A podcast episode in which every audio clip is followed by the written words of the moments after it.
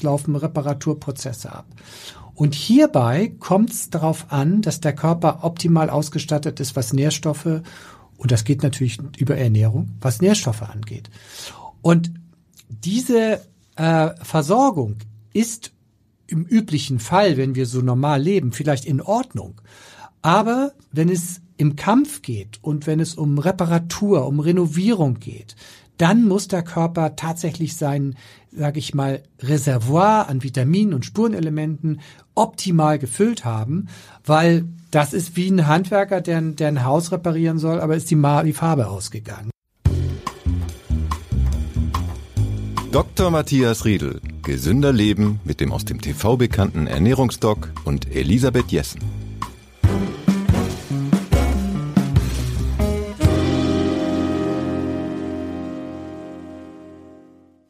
Corona ist aus den Schlagzeilen verschwunden. Kaum noch jemand trägt Masken, aber ganz viele Menschen leiden noch an den Spätfolgen, am sogenannten Long Covid. Darüber wollen wir heute sprechen und was man mit gesunder, gezielter Ernährung dagegen tun kann, liebe Hörerinnen und Hörer. Vielleicht gehört ihr selbst dazu und leidet noch an Spätfolgen oder ihr kennt Betroffene. Ich bin Elisabeth Jessen und bei mir zu Gast ist wieder mein wunderbarer Gesprächspartner Doktor Matthias Riedl. Herzlich willkommen. Moin. Herr Riedl, Sie haben schon wieder ein neues Buch geschrieben. Ich komme ja kaum mit dem Lesen hinterher. Sie haben zum Thema geschrieben. Aber was hat Long-Covid denn mit Ernährung zu tun? Außer, dass man natürlich weiß, ähm, Adipöse waren damals besonders schwer betroffen und wurden sehr schwer krank. Aber Sie haben dem Thema jetzt Ernährung und Long-Covid ein ganzes Buch gewidmet. Ja, und zwar deswegen, weil die Long-Covid-Betroffenen sehr stark leiden und die Medizin zuckt derzeit leider noch mit den Schultern. Was wir haben, sind symptomatische Therapien. Das heißt, wenn jemand traurig oder depressiv ist, gibt es ein Antidepressivum. Wenn er Schmerzen hat, gibt es Schmerzmittel. Dann gibt es Krankengymnastik. Wenn man Glück hat, vielleicht ein bisschen Psychotherapie, auch bei Traurigkeit. Und jetzt Sporttherapie, das wird schon sehr eher selten angewandt. Wenn einer Luftnot hat, dann geht er zum Lungenfacharzt. Das dokumentiert einfach eher den Schädigungsgrad des Körpers. Aber es hilft dem Patienten am Ende nicht weiter, weil er sagt, also ich fühle mich aber schwach, es geht mir nicht gut. Und dann sagt der Kardiologe, ja, am Herzen liegt's jetzt nicht. Der Lungenfacharzt sagt, ja, in der Lunge liegt's auch nicht, vielleicht hast du ein bisschen Asthma, das behandeln wir ein bisschen, wart mal ab, das wird schon wieder. Aber das hilft den Leuten natürlich nicht. Und was tatsächlich im Körper abläuft in dem Moment ist, der Körper muss mit diesem Entzündungszustand nach der Covid-Infektion fertig werden. Es laufen Reparaturprozesse ab. Und hierbei kommt es darauf an, dass der Körper optimal ausgestattet ist, was Nährstoffe, und das geht natürlich über Ernährung, was Nährstoffe angeht. Und diese äh, Versorgung ist im üblichen Fall, wenn wir so normal leben, vielleicht in Ordnung. Aber wenn es im Kampf geht und wenn es um Reparatur, um Renovierung geht, dann muss der Körper tatsächlich sein, sage ich mal, Reservoir an Vitaminen und Spurenelementen optimal gefüllt haben, weil das ist wie ein Handwerker, der, der ein Haus reparieren soll, aber ist die, die Farbe ausgegangen. Ja? Und genau das ist die Situation. Und Sie haben es eben auch gerade gesagt, wer ist denn gestorben damals auf der Intensivstation? Das waren mangelernährte Menschen, Übergewichtige. Übergewichtige sind häufig mangelernährt und haben einen Mangel an Omega drei Fettsäuren, einen Mangel an Vitamin D. Und hier ist es so, dass wir sehen, wenn wir Long-Covid-Patienten haben, sehe ich vielfach, da gibt es Vitaminmangelzustände, äh, da gibt es Vitamin D-Mangel, da gibt es B eins Mangel oder B sechs und da gibt es einen Mangel an Omega drei Fettsäuren, den haben die fast alle. Und die Vorstellung dabei ist, den Körper damit optimal zu versorgen, damit er jetzt seine Reparaturaufgaben nach Covid auch erfüllen kann. Und das haben wir mehrfach bewiesen, dass das funktioniert. Gibt es denn bestimmte Gruppen, die besonders von Long-Covid betroffen sind? Ja, ähm, Vorerkrankte, Menschen, die sich nicht richtig ernähren. Und da sehe ich tatsächlich immer wieder, dass, wenn ich mir die Ernährung anschaue, dann reicht das hinten und vorne nicht. Das reicht für, ich sag's mal hin, für ein Leben ohne Infektion, ohne Krankheiten, Diese Menschen haben häufig aber auch, wenn man dann fragt, wie ging es dir denn vorher? Ja, ganz gut. Aber manche hatten dann eben auch äh, mit Müdigkeit, mit Schwäche zu tun und waren auch nicht so richtig super fit. Und äh, das sind häufig Gruppen, die besonders anfällig sind für Long-Covid, weil wir müssen uns ja vorstellen, dass Long-Covid dadurch entsteht, dass möglicherweise Viren persistieren, also verbleiben im Körper und das Immunsystem nerven.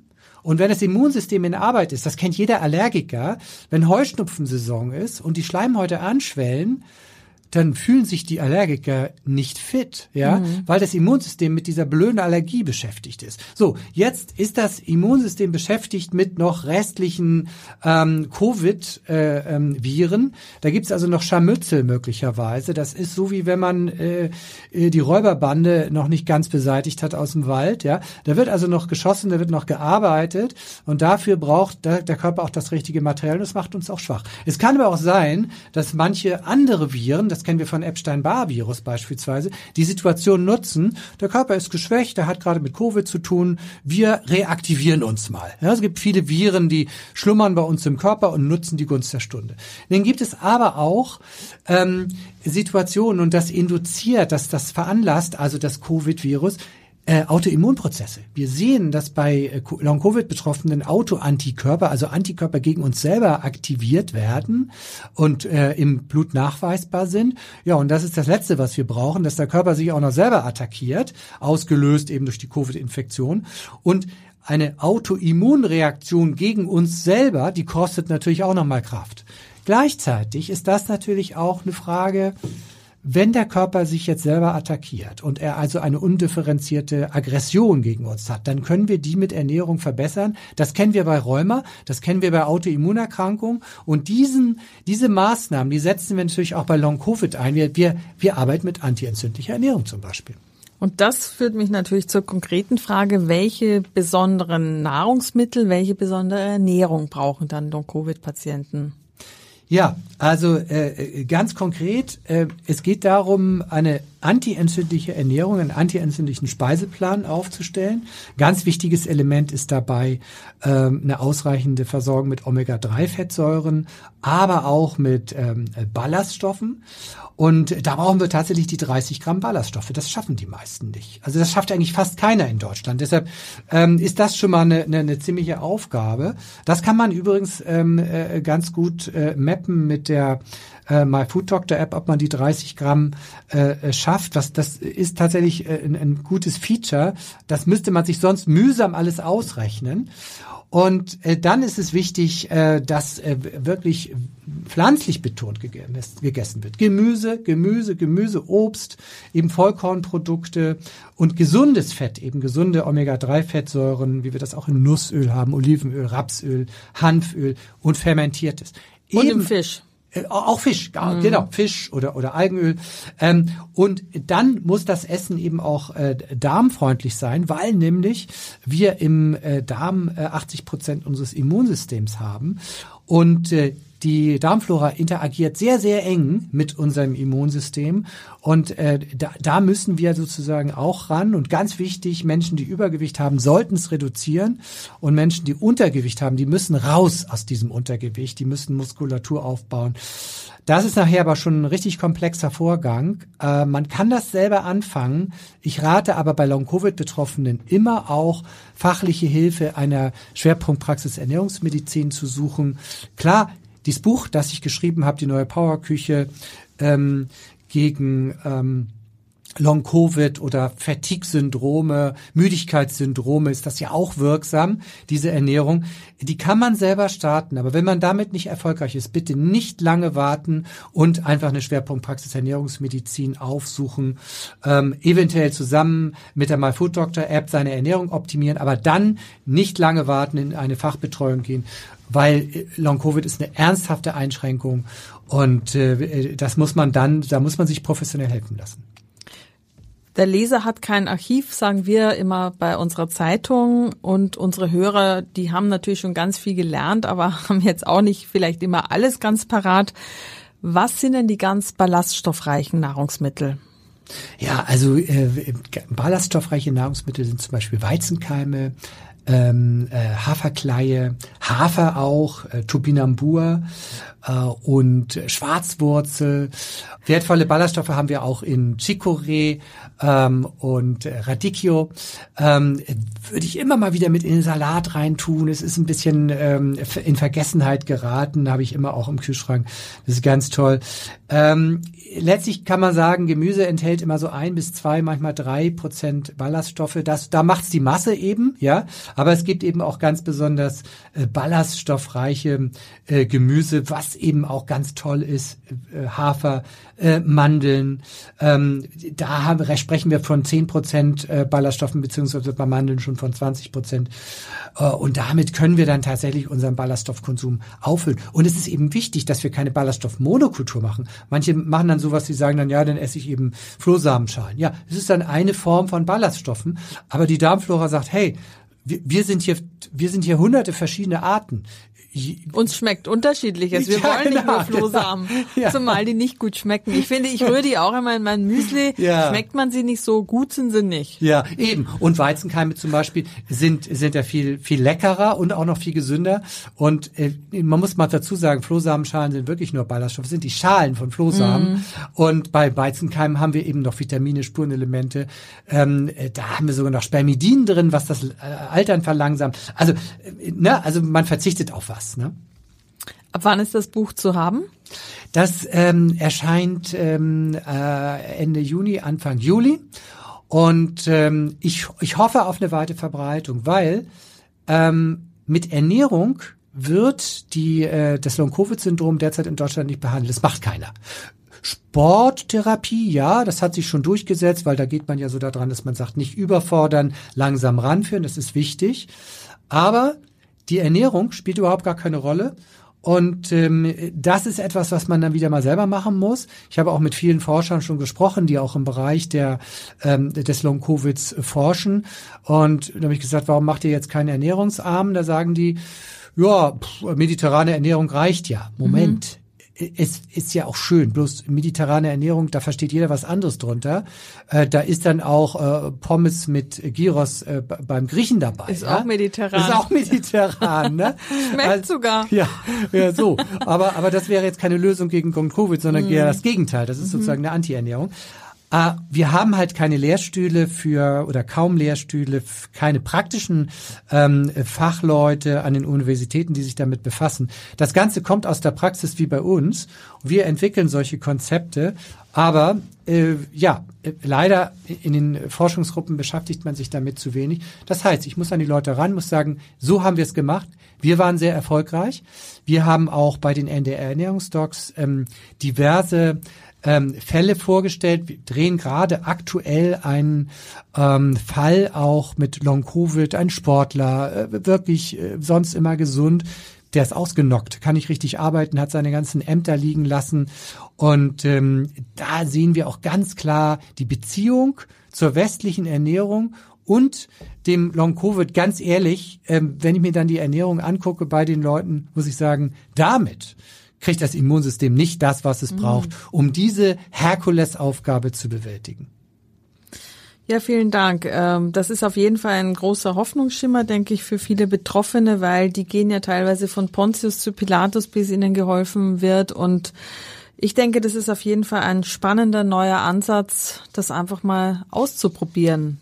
Also Motto sozusagen, äh, es wird was nützen, aber auf jeden Fall schadet es nicht. Ja. Und zwar auch Leuten, die jetzt nicht schwerst betroffen sind von Long-Covid, aber immer sich äh, noch nicht so fit fühlen. Ich weiß auch von vielen Kollegen, die sagen, irgendwie bin ich nach meiner Covid-Infektion anfälliger, ich hole mir schneller neue Infekte und ich bin einfach nicht so fit. Ja. Und das zieht sich ziemlich lange hin, ja. ohne dass es gleich das mega Long-Covid ist. Aber ja. viele haben wirklich wochenlang und monatelang zu tun damit. Genau. Denn so ein Long Covid, wenn es so knallig daherkommt, dass man auf der Couch liegt und gar nicht mehr hochkommt, dann ist es völlig klar. Aber so leichte Übergänge in, mm. ah, ich fühle mich nicht, ich, es muss ja repariert werden im Körper. Und dazu muss ich den Körper auch ermächtigen, sozusagen. Und das führt auch eben, Sie haben es gerade so ein bisschen angesprochen, es führt auch immer zu der Frage, wie ist denn die Studienlage? Ja, also der klassische Mediziner fragt ja immer, wie ist denn die Studienlage? Ja, wie, wie ist die Evidenz? Zeig mir bitte die Studie mit tausend Leuten, möglichst noch doppelblind, die ihr behandelt habt mit Ernährung. Und da sage ich, ja, Moment, Long-Covid gibt's noch gar nicht so lange. Mm. Doppelblinde Behandlung äh, mit Ernährung, äh, wie willst du das machen? Ja, der sieht, dass das eine Mandel ist. Ja, also solche Studien wird es in der Art nicht geben. Und wer soll die bezahlen? Ähm, die Lebensmittelhersteller? Ja, nein, machen die auch nicht. Der Staat macht er auch nicht. Übliche Medizinstudien werden eben von Pharmafirmen bezahlt, die auch ein wirtschaftliches Interesse dran haben. Das Ganze greift bloß bei Ernährung nicht. Da haben wir keine Sponsoren. Das soll es der Bauernverband finanzieren oder die, die Mandelbauern in Kalifornien. Tun sie nicht. So. Das heißt, wir haben kleine Studien und sagen, antientzündliche Ernährung wirkt so und so und wir übertragen das auf die Situation und wir arbeiten eben nur mit gesunder Ernährung. Die hat keine Nebenwirkung. Im Gegenteil, sie hat positive Nebenwirkungen, dass man sich sowieso besser damit fühlt. Und das ist übrigens auch ein Effekt, den ich immer höre, egal bei welcher Indikation. Wenn ich mich artgerechter ernähre und ich dem Körper das gebe, was er wirklich braucht, ja, dann fühle ich mich einfach fit. Manche sagen, ich fühle mich zwanzig, dreißig Jahre jünger. Diesen Effekt, den nutzen wir natürlich bei Long-Covid. Ne? Äh, deshalb muss man sagen, ich hoffe, wir werden da noch mehr Studien kriegen. Aber wollen wir so lange warten? Nein, wir nehmen das selber in die Hand. Ja, genau. Weil genau. wir haben die Möglichkeit, es selber in die Hand zu nehmen. Ja. Kaufen einfach gesund ein und ernähren uns gesund. Richtig, ja. Der Ernährungsmythos. Jetzt haben wir die neue Ernährungsmythos-Frage. Grüner Tee ist gesünder als schwarzer. Herr Riedl. Das kann man schon so sagen. Also das sind ja letztlich beides Teesorten der gleichen Pflanze. Ähm, der Koffeingehalt hat eine äh, leicht anregende Wirkung, übrigens auch eine leicht stimmungsverbessernde Wirkung. Das ist auch bei bei Kaffee so. Ähm, die Blätter werden eben nur bearbeitet. Beim Schwarztee werden sie äh, fermentiert. Dabei werden die Polyphenole, die sekundären Pflanzenstoffe, die äh, eben eine günstige Wirkung für uns haben, auch ähm, abgebaut. Der grüne Tee ist eben unfermentiert und hat mehr antientzündliche Polyphenole und ähm, auch möglicherweise eine bessere krebsvorbeugende Wirkung. Deshalb ist grüne Tee immer ein bisschen gesünder. Die Frage auch jetzt mal so, ab welcher Menge wirkt das denn? Oh, da können wir schon einen halben Liter bis Liter trinken am Tag. Mache ich übrigens auch, gehört zu meinem Standardrepertoire. Und wer jetzt sagt, oh nö, ist langweilig, mag keinen grünen Tee, mochte ich früher auch nicht. Einfach mal kennenlernen. Einfach mal zehn, zwanzig Mal trinken und dann sagen, hm, schmeckt immer besser, ja. Und mittlerweile muss ich sagen, einen Vormittag ohne meinen grünen Tee kann ich mir nicht vorstellen. Aber ich habe immerhin gelernt, seit äh, eineinhalb Jahren meinen schwarzen Tee ohne Zucker zu trinken, wie übrigens jeden, jeden anderen auch. Aber ich trinke einfach am liebsten schwarzen Tee. Ja. Ist das schlimm? Nein, das ist völlig in Ordnung. Das macht meine Frau auch. Die tut da sogar noch Milch mit rein. Das machen die Engländer ja so Unmengen von Milch und mega schwarz.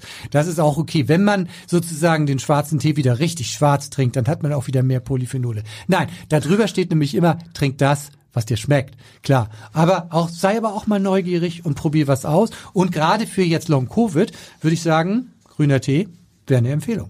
Okay. Sprechstunde beim Ernährungsdoc. Wir haben auch wieder Hörer und Hörerinnen Fragen hier dabei und ähm, ja, Maren hat uns eine sehr ausführliche Mail geschrieben. Und zwar nochmal ähm, in Bezug auf unsere Migräne-Folge. Sie hat äh, gefragt, ob die, äh, ob ihr Blutzuckerspiegel Einfluss hat auf ihre Migräne. Und sie würde gerne wissen, ähm, sie hat also festgestellt, wenn sie abends eine Low-Carb-Mahlzeit isst, dann bleibt ihr Blutzucker recht konstant und ist auch morgens dann äh, noch sehr gut, also unter dem Wert von hundert. Und wenn sie aber Kohlenhydrate isst, dann ist ihr Blutzuckerspiegel deutlich höher. Und sie möchte jetzt einfach wissen, haben diese Blutzuckerschwankungen Einfluss auf eine Migräneattacke oder muss sie da nicht drauf achten? Doch. Also das Gehirn von Migränikern ist halt sehr empfindlich für Schwankungen. So, Schwankungen, was Flüssigkeitshaushalt angeht, Schwankungen, äh, was Blutzuckerwert angeht und Schwankungen, also jetzt auch bei beim Schlaf, ja, also Müdigkeit, also Schlafmangel. Also letztlich muss man so sagen, ist so ja so der Migräniker so, so, so ein Hochleistungs-Brain, das in einer gleichmäßigen Atmosphäre leben will und äh, starkes Hungern äh, und Blutzuckerabstürze und hoch und runter, das kann das Gehirn von Menschen mit Migräne nicht gut ab. Das stimmt. Soll sie denn dann auf Reis und Kartoffeln eher verzichten oder oder eher reduzieren, weil die ja schon den Blutzuckerspiegel sehr ja. beeinflussen? Genau. Also reduzieren. Also bei Kartoffeln zum Beispiel bietet sich dann an, ähm, die ähm, äh, als ähm, ähm, jetzt erkaltet oder auch, äh, zu nehmen, weil wir da mehr resistente Stärke haben. Dann ist der Blutzuckeranstieg nicht so stark. Das ist bei Reis das Gleiche. Ich würde bei Menschen mit Migräne darauf achten, ähm, die Kohlenhydratversorgung Ähm, äh, vorsichtig zu dosieren, nicht zu viel leicht verdaubare Kohlenhydrate zu haben, Zucker zu meiden und eher Kohlenhydrate in komplexer Form, wie wir das bei Hafer beispielsweise haben.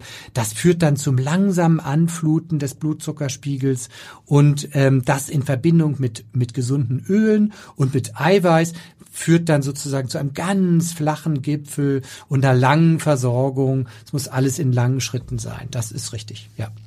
Und eine Frage hat sie noch hinterhergestellt. Sie wollte mal wissen, was es mit dem Sprichwort aus ernährungsmedizinischer Sicht auf sich hat. Nach dem Essen sollst du ruhen oder tausend Schritte tun. Ja, also tatsächlich Letzteres ist äh, gerade in dieser Gesellschaft äh, angesagt, weil wenn wir was gegessen haben, dann äh, haben wir Energie für den Körper und die können wir dann auch ruhig mal verbrauchen. Wobei wir jetzt hier sagen müssen, tausend Schritte heißt nicht ein Marathonlauf. Das heißt, mit vollem Magen ähm, sind wir nicht besonders leistungsfähig. Ja, das weiß auch jeder. Das macht müde. Das Blut fließt ab in das Verdauungssystem. Ähm, und äh, Sport direkt nach dem Essen ist auch wieder nicht gut. Dann kriegen wir nachher Sodbrennen, weil äh, der Mageninhalt dann nach oben schwappt. Das Gleiche übrigens beim Hinlegen. Wenn ich nach dem Essen mich gleich hinlege, schwappt da auch äh, Magensäure hoch in die Speiseröhre. Es kann zu Entzündungen führen. Aber lieber ein bisschen gehen. Das reduziert auch übrigens nach der Mittagspause diese bleierne Müdigkeit, die man dann hat, wenn man wieder am Schreibtisch sitzt und eigentlich lieber äh, sich hinlegen möchte. Und tausend Schritte sind ja noch nicht wirklich Sport. Also meine ja. App, die... Wenn ich zehntausend Schritte habe, dann gibt's da so einen Konfettiregen. Ja, ja. Da mache ich dann gerne mal einen Screenshot und schicke es an Freundinnen, ja. die sich immer totlachen, weil ich mich immer so freue, wenn ich Konfetti habe, ja. was ich leider längst nicht jeden Tag schaffe. Aber ja. okay. Sind also, die dann neidisch oder? oder? Nein, also die sind alle sehr beweglich. Oder denken sehr, die, nein. Elisabeth hat eine Meise. Ja, ja wahrscheinlich auch. Letzteres, aber sie haben mich trotzdem lieb. Ja. Also Maren, ich hoffe, die Frage ist dann beantwortet. Simon hat uns geschrieben, er hat leichten Heuschnupfen und fragt sich, ob er durch eine gezielte Ernährung die Symptome, also Niesen, leichtes Jucken in den Augen und laufende Nase lindern kann. Ja, das ist eine gute Frage. Ähm, äh, tatsächlich ist es so, wir haben verschiedene Lebensmittel, die ähm, äh, Allergien vermindern können. Äh, äh, zum Beispiel einer wäre Brokkoli, äh, also als klassisches Kohlgemüse, äh, Kreuzblütler. Ähm, und die enthalten äh, ja Senfglykoside, die wir auch äh, bei der Krebsvorbeugung kennen. Und die können aber auch Entzündungen in den Atemwegen lindern. Und ähm, damit auch bei einer allergischen Reaktion. Äh, Vitamin C ist da auch nochmal günstig, deshalb auch äh, sind Zitrusfrüchte zu empfehlen. Ähm, dann auch äh, zum Beispiel Glü- ähm, grünes Blattgemüse äh, wegen seines Gehalts an Carotinoiden. Ähm, auch da sind die sekundären Pflanzenstoffe, die ähm, günstig wirken. Und gesunde Fette, die antientzündlich wirken, äh, wie jetzt ähm, äh, Omega drei Fettsäuren in, in, in Mandeln, in, in Leinöl, in anderen Nussölen beispielsweise auch. Äh, und da sollte man dann auch mal seinen Omega drei Index checken lassen, ob die Versorgung des Körpers mit ähm, Omega drei Fettsäuren in Ordnung ist. Omega drei Index heißt das. Das macht nicht jedes Labor. Und die meisten Hausärzte kennen es auch nicht. Aber das muss man einfach mal sagen dann. Der kriegt das schon irgendwie hin. oder in eine Schwerpunktpraxis der Ernährungsmedizin gehen. Äh, wir wissen auch, dass Brennnesseln ähm, da ähm, äh, wirken und auch Zwiebelgewächse. Also äh, Brennnessel in welcher Form? Man äh, muss sich nicht damit einreiben, oder? Na, oder auspeitschen, ne? Nein. ähm, äh, tatsächlich äh, äh, kann man ähm, Brennnesseln auch in einem Smoothie verarbeiten äh, und ähm, äh, vorsichtig natürlich. Aber damit, Tee reicht nicht, Brennnesseltee ist ja auch irgendwas. Kann man auch versuchen, ja? Genau, kann man auch versuchen, ja. Okay, und Sie haben gesagt, grünes Blattgemüse, was ist da alles drunter zu verstehen, falls einem der Brokkoli dann aus den Ohren rauskommt? Ja, also grünes Blattgemüse, das wäre jetzt, also die ganzen Salate okay. äh, hoch und runter. Oh, ist ja die wunderbare Jahreszeit. Ja. Äh, ja. Also Simon, äh, hin zum Markt und äh, es gibt aber so tolle Salate jetzt gerade, alles irgendwie wächst vor der Haustür ja. sozusagen. Aber wir haben auch also dann ja noch Grünkohl und Spinat und Mangold, mm. also alles mögliche, also okay. da gibt's ganz viel. Und man merkt auch mal wieder, auch hier ist es wieder die Pflanzenbetonung, mhm. die tatsächlich diesen Mehrwert bringt. Ne? Tatsächlich ist es auch so, dass Äpfel da positiv auffallen, weil sie den sekundären Pflanzenstoff Quercetin enthalten. Und der hat auch eine positive Wirkung. Also da würde ich auch nochmal dran denken. Äh, den finden wir übrigens aber auch in Zwiebeln und in Knoblauch. Also ne, also gesund, abwechslungsreich. Und ähm, Paprika übrigens verbessert die Lungenfunktion, wenn das auch ein Problem sein sollte. Das ist auch nachgewiesen und messbar. Wunderbar. Florian hat uns gleich drei Fragen geschickt. Ich glaube, sie lassen sich gut beantworten. Erstens zu den Hülsenfrüchten. Er hat noch ein bisschen Probleme, die in seine Ernährung einzubauen und hat jetzt aber gesehen, dass es ja äh, Nudeln aus Hülsenfrüchten gibt und möchte jetzt gerne wissen, wenn er die isst, zählt das sozusagen als äh, Gemüse oder Hülsenfrüchte oder oder hat ist das ja äh, kohlenhydratreich? Ja, also da kann man die kann man schon mal, das ist ja schon eine so tolle Leistung, die kann man dann schon mal zu dem zu dem Gemüse mit dazu zählen. Na, das ist okay. Gut. Dann wollte er wissen, Kefir und Joghurt, ähm, da liest er immer unterschiedliche Dinge. Ist Naturjoghurt griechischer Art aus dem Supermarkt und Kefir aus dem Supermarkt genauso gesund wie selbstgemachte Joghurts und Ke- und Kefir? Selbstgemachter ist natürlich ein bisschen besser, aber man kann genauso gut den aus dem Supermarkt verwenden. Also er, er meinte nämlich, da seien kaum noch Mikroorganismen enthalten. Ja, das kommt natürlich auf den Hersteller an, äh, wie das ähm, wie das hergestellt wird. Das ist leider so. Ich würde da auf Biopräparate zurückgreifen. Ich habe jedenfalls festgestellt, es gibt durchaus Joghurts, wenn man die drei Monate oder auch ein halbes Jahr im Kühlschrank hat, dann sind sie immer noch nicht verdorben. Das lässt dann so ein bisschen skeptisch werden bei manchen. Ja, Produkten. Wobei äh, die, die die die Joghurts dann sozusagen als als Naturprodukt äh, tatsächlich durch die Fermentierung tatsächlich auch wirklich länger haltbar sind. Das ist okay. So, ja. Das war ja auch die Idee damals, weshalb die Leute fermentiert haben, gesagt haben, ja. Mensch, das, wir haben jetzt so viel davon, das mhm. vergammelt hier alles. Und dann ist es mal vergammelt und dann haben sie festgestellt, ah, das schmeckt jetzt anders und sogar noch leckerer. So ist das Fermentieren hier entstanden. Und seine letzte Frage, also er versucht halt Zwischenmahlzeiten zu verhindern, benutzt aber dann gerne mein Kaugummi und kaut Kaugummi mit Süßstoff. Ist das als Zwischenmahlzeit zu bewerten? Nein, nicht. Das ist keine Zwischenmahlzeit in dem Sinne, aber wir wollen ja mit Intervallfasten dem Darm und äh, den Reparaturmechanismen im Körper Ruhe geben und mit den Süßstoffen stresse ich die Darmflora und äh, das ist nicht gut. Insofern stört es die Darmflora auf eine andere Weise, unterbricht aber nicht das Intervallfasten, aber ist kontraproduktiv beim Intervallfasten. Herzlichen Dank. Wir haben ja immer ein Rezept für euch. Ja, damit es einfach ein bisschen Abwechslung im Speiseplan gibt. Und äh, ich bin gespannt, was Sie uns heute mitgebracht haben, Herr Riedl. Das Rezept, verordnet von Doktor Riedl.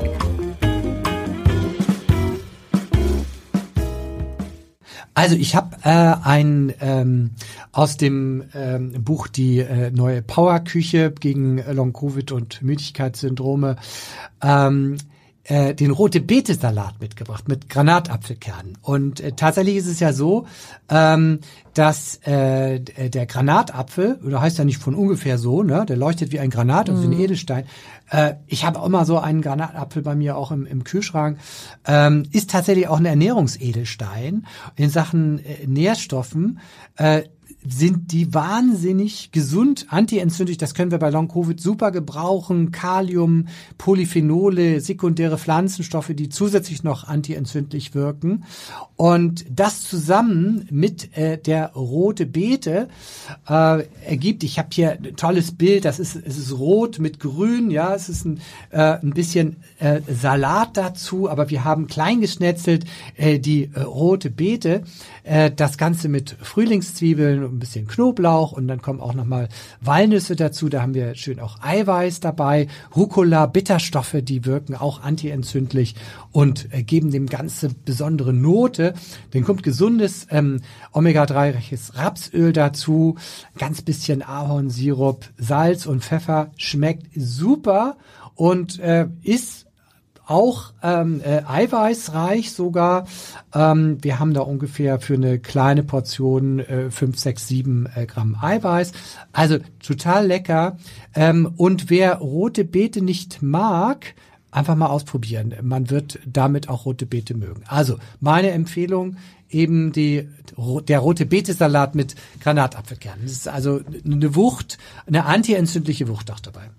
Klingt super. Ich liebe rote Beete und ich liebe Granatäpfel. Und ich finde vor allem, einen Granatapfel zu schälen, das ist eine sehr meditative Angelegenheit. Ja. Ich finde das großartig, wenn er schön frisch ist, dann fallen die ja quasi wie so kleine ja. Perlen von selber raus.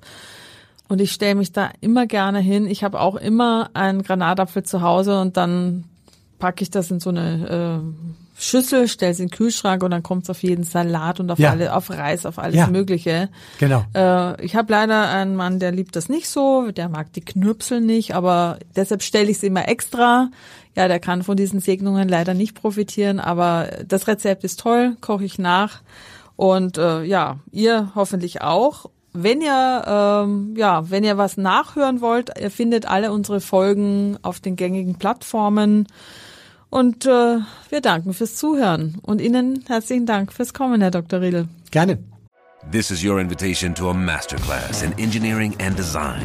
Your ticket to go from zero to sixty with the Lexus Performance Line. A feeling this dynamic is invite only. Fortunately, you're invited. Experience the exhilaration of the Lexus Performance Line and some of the best offers of the year on select models at the Invitation to Lexus sales event, now through April first. Experience amazing at your Lexus dealer. Danke. Und für den Schnitt der heutigen Sendung danken wir wieder Heike Becker. Die nächste Folge vom Ernährungsdoc hören Sie am Montag in zwei Wochen.